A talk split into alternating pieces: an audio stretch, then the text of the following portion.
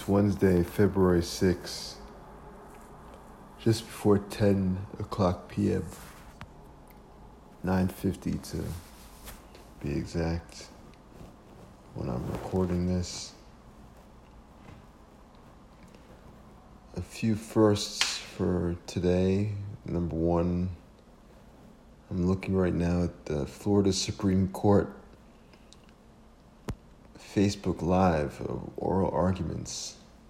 This is really quite fascinating. I haven't gotten to watch the full two hours and 55 minutes that they show of the oral arguments, but I think it's just a testament to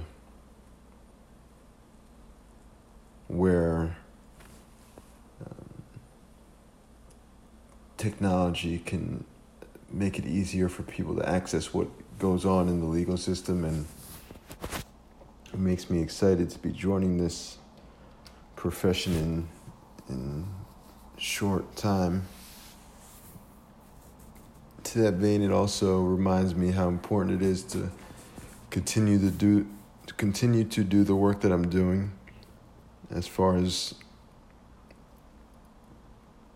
learning the craft of lawyering learning the art of lawyering in this you know pursuit um, this journey of becoming a litigator which is uh, a long long dream of mine and I think it's something that I can get very good at with the right amount of work and preparation.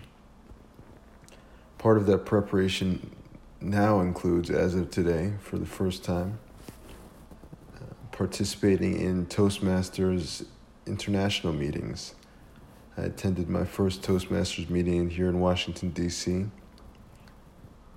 This was on the recommendation of someone who I haven't met, but is really bright from what I can tell. Mr. Bryan Garner, Mr. Bryan Garner, the author of Black's Legal Dictionary and that was a, great first for me. I think that it will be very beneficial for me to practice in the in the meeting and the meeting was great. The meeting was absolutely fantastic.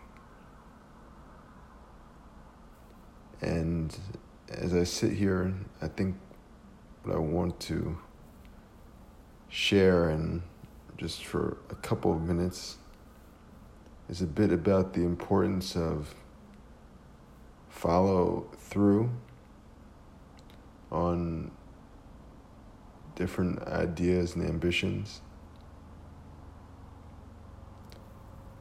I think that I experienced follow through today in my own life by putting into practice a lot of the tips that I learned from reading that I do. Those tips in this instance helped me in the quality of my communications that I had over the course of the day. They helped me in a big way because I am able to do a better job of one getting what I want from the communication but also making it clear to whoever I'm communicating with, to the best of my ability, exactly what it is I can or cannot offer them.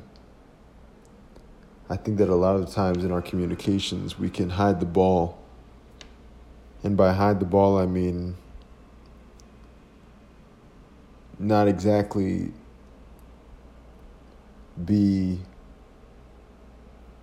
committed to delivering an affirmative or negative in our communications and giving a, a yes or a no. Usually in communications, people like to stay in the middle, they like to hedge.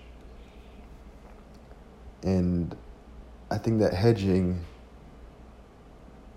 at least for me right now at this moment, is an indication of not following through. It's a failure to follow through when I played basketball growing up, one of the, that was a very big concept about after you shoot the ball, right? After you shoot the ball, you're supposed to follow through. And as I say that, I'm motioning like a like a basketball shot. And when you release the ball, your fingertips are down, like they're in a cookie jar. Like you can, if you close your fingers like a claw or like a claw in a in an arcade that's going to get a toy, you can that's where your fingers are. There's the follow through. And I think that in my communications today, I was really able to to follow through on on each instance where there was something important to discuss. And that concept of follow through is just coming to me as far as how how or one way rather to go about um, communicating that can be effective for me. So as I move forward with, with my communications and and see that and experience that, and this can be in in in person communications, email communications, or or longer form communications, whether it be